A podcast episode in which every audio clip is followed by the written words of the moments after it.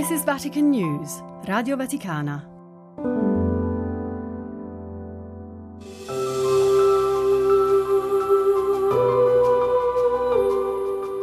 Anche chi sa poco o nulla di lui, quando scrive un'email o guarda il calendario, calcola gli anni a partire da quello della sua nascita. E chi la domenica riposa un'ora di più e non va al lavoro, lo fa perché ogni domenica si ricorda la sua risurrezione.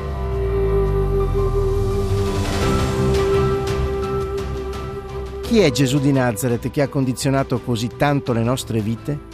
Sono Andrea Tornielli e questo è Nazareno, il podcast che vi racconta la vita di Gesù.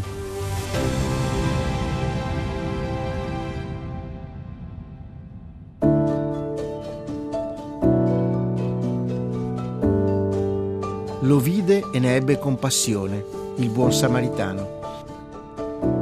Tutto della sua vita, dei suoi gesti e delle sue parole risultava sconvolgente e li metteva in discussione. Mentre Gerusalemme si svuota e le carovane sono già in marcia, Gesù riprende a predicare nelle vicinanze del Tempio. Dice: «Io sono il buon pastore». Il buon pastore dà la propria vita per le pecore. Il mercenario, che non è pastore e al quale le pecore non appartengono, vede venire il lupo, abbandona le pecore e fugge, e il lupo le rapisce e le disperde, perché è un mercenario e non gli importa delle pecore. Io sono il buon pastore, conosco le mie pecore conoscono me, così come il Padre conosce me e io conosco il Padre e do la mia vita per le pecore. E ho altre pecore che non provengono da questo recinto, anche quelle io devo guidare. Ascolteranno la mia voce e diventeranno un solo gregge, un solo pastore.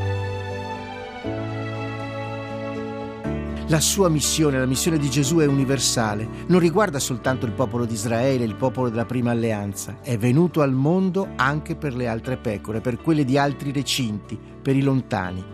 Pochi giorni dopo Gesù e i suoi si rimettono in cammino, visitando varie città della Giudea.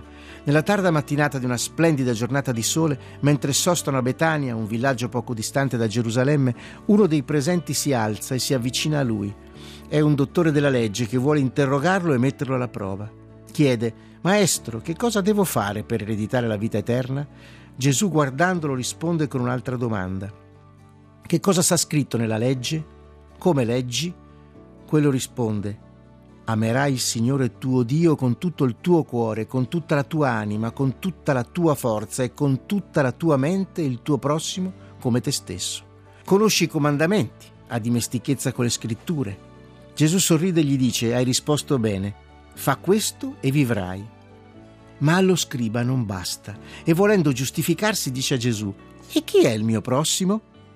Gesù lo fa sedere accanto a sé, quindi prende a raccontargli una parabola.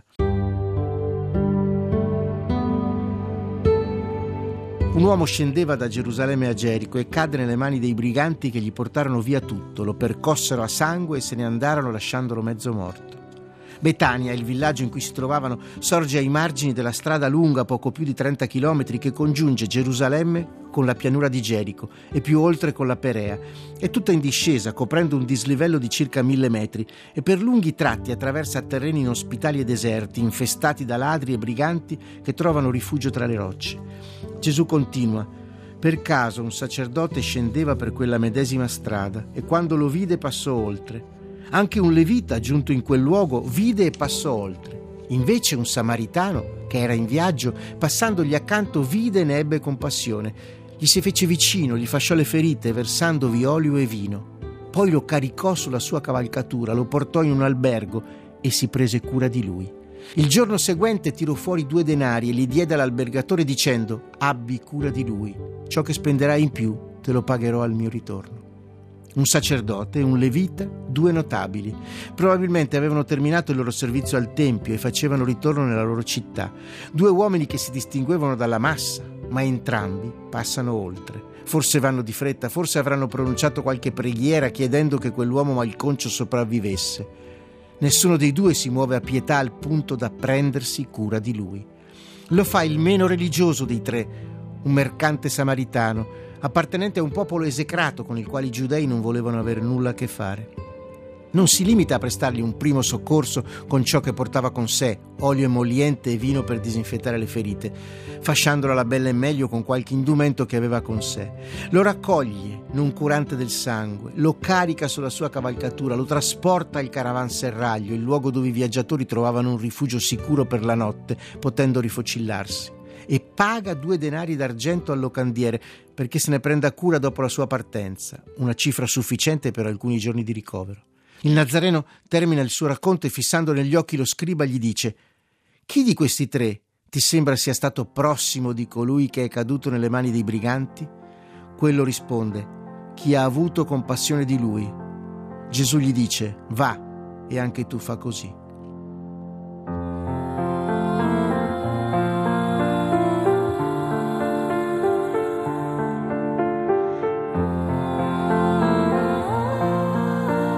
Il dottore della legge, che era rimasto nel campo delle idee, si era sentito rispondere con i fatti e con un suggerimento a testimoniare concretamente nella sua vita le parole della legge.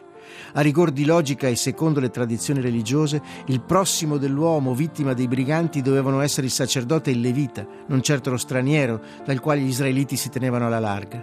Invece il samaritano aveva avuto compassione e lo aveva curato come fosse un suo parente.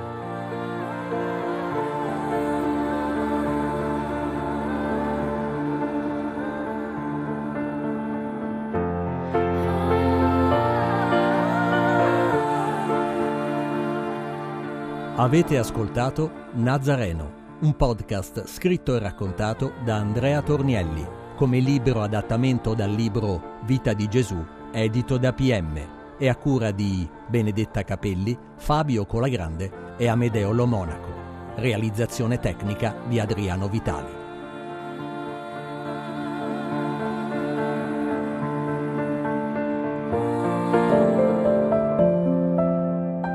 This is Vatican News, Radio Vaticana.